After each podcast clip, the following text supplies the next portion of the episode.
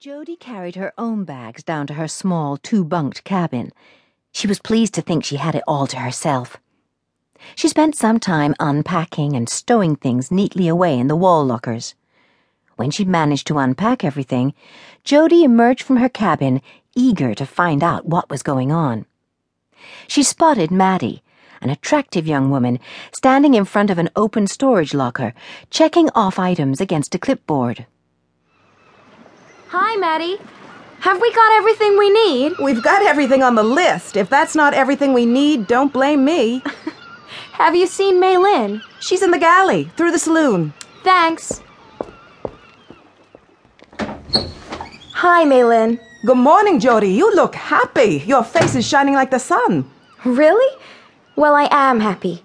This has got to be the absolutely best day of my life.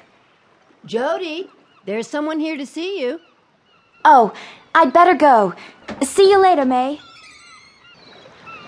Oh, Lindsay. I'm really going to miss you. Me too. Promise you'll email me whatever you're thinking about.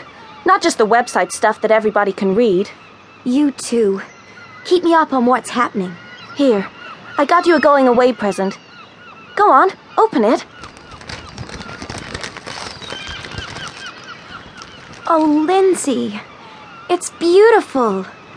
A new diary with a silver dolphin on the front. Hey, look! Isn't that Melissa Myers from the TV station WDOL? Yes, she's come to interview my parents. WDOL have been great supporters of Dolphin Universe.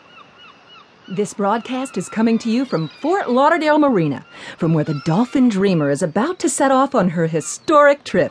With me are Craig and Gina McGrath, who came up with the whole idea for this project. Craig, would you like to say a few words? Thank you, Melissa. Uh, Dolphins are fascinating and intelligent creatures. My wife and I feel that the ideal way to study creatures of the sea is by living there, amongst them. Yeah, we hope that we'll learn a lot by observing and recording the wild dolphins we meet on our journey. But we're just as interested in the work other people are doing.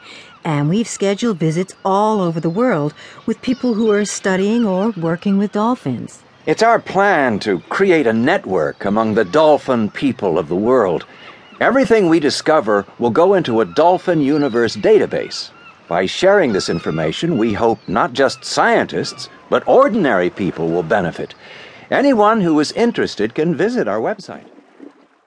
Jody was so caught up listening to her parents that she didn't realize that someone was talking to her until she felt a shove against her arm.